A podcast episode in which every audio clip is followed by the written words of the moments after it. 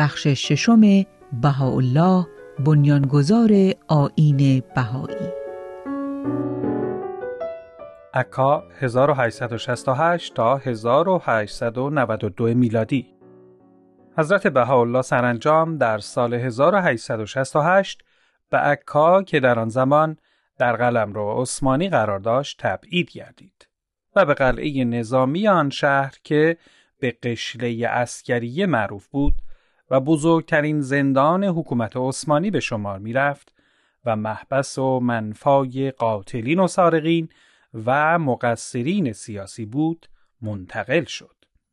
شهر عکا در آن وقت بسیار مرطوب و دارای کوچه های تنگ و تاریک و در کثافت محیط به قدری معروف بود که در افواه ناس شیوع داشت که اگر پرنده‌ای از آسمان عکا عبور کند بلادرنگ هلاک و بر زمین ساقط خواهد شد.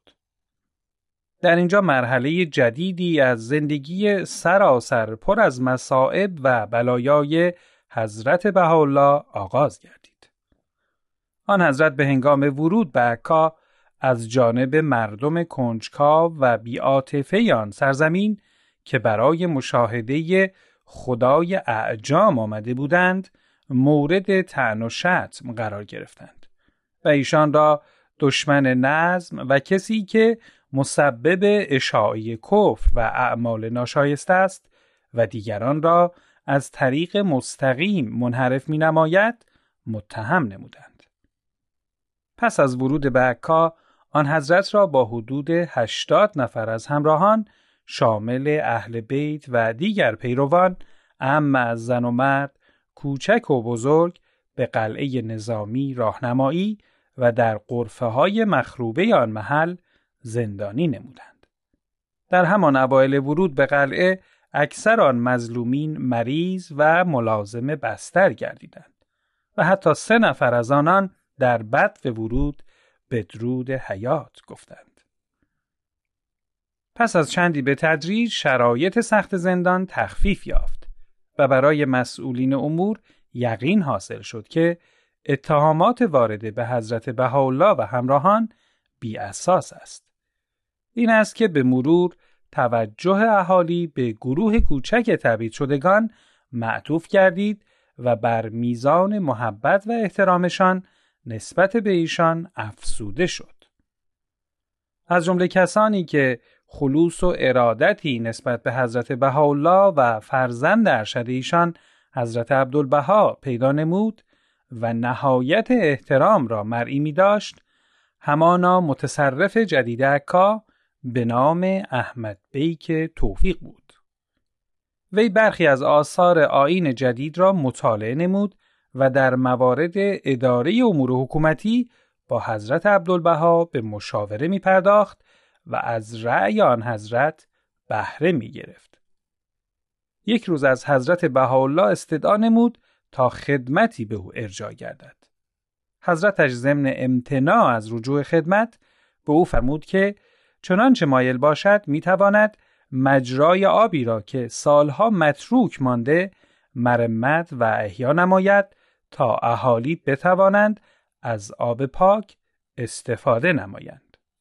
این است که احمد بیک توفیق بران شد تا هر چه زودتر به این میل بهاءالله جامه عمل بپوشاند.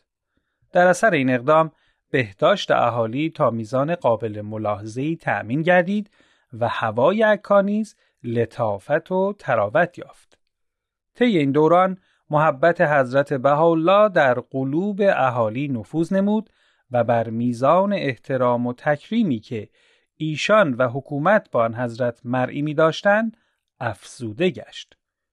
مامورین حکومت، اعیان و اشراف، شیوخ و اهل فضل و ادب تمایلشان را به جهت استفاضه از محضر حضرت بهاءالله اظهار می داشتند و هدایت و رأی صائب آن حضرت را در امور خود طالب بودند.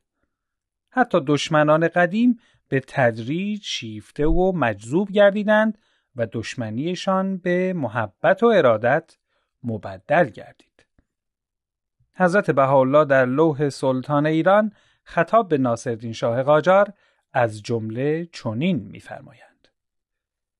مضمون این بیان به فارسی چنین است که سوگند به خدا که اگر خستگی مرا از پا در آورد و گرسنگی مرا تباه سازد و بسترم از سنگ سخت و همدمم درندگان بیابان باشند، هرگز ناله نخواهم کرد و مانند دوراندیشان و با تدبیران با پشتیبانی خداوند جاوید و آفریننده جهانیان بردبار خواهم بود و خداوند را در همه حال سپاس گزارم.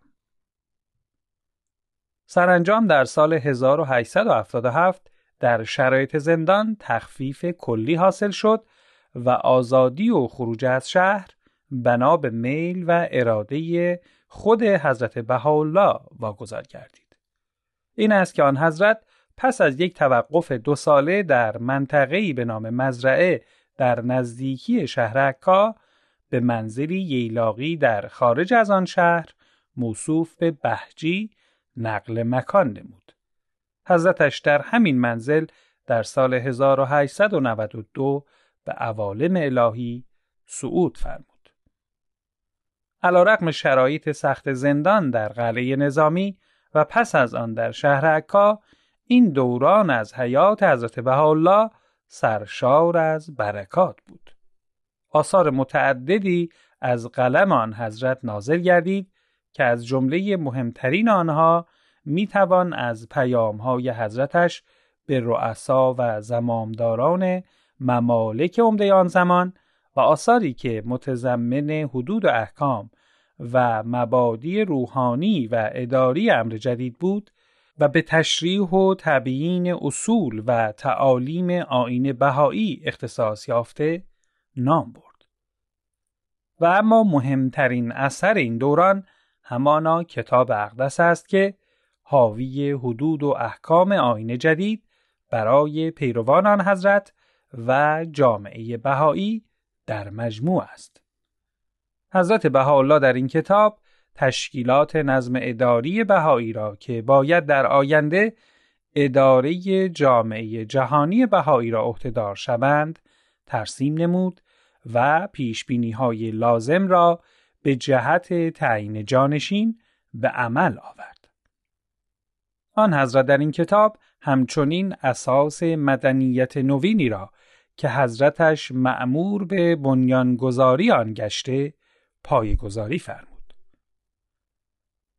تعالیم دیانت بهایی حاوی همه شؤون حیات فردی و اجتماعی جامعه بشری است، لکن محور تعالیم حضرت بهاءالله را اصل بنیادین وحدت عالم انسانی و طرق نیل به آن تشکیل می‌دهد.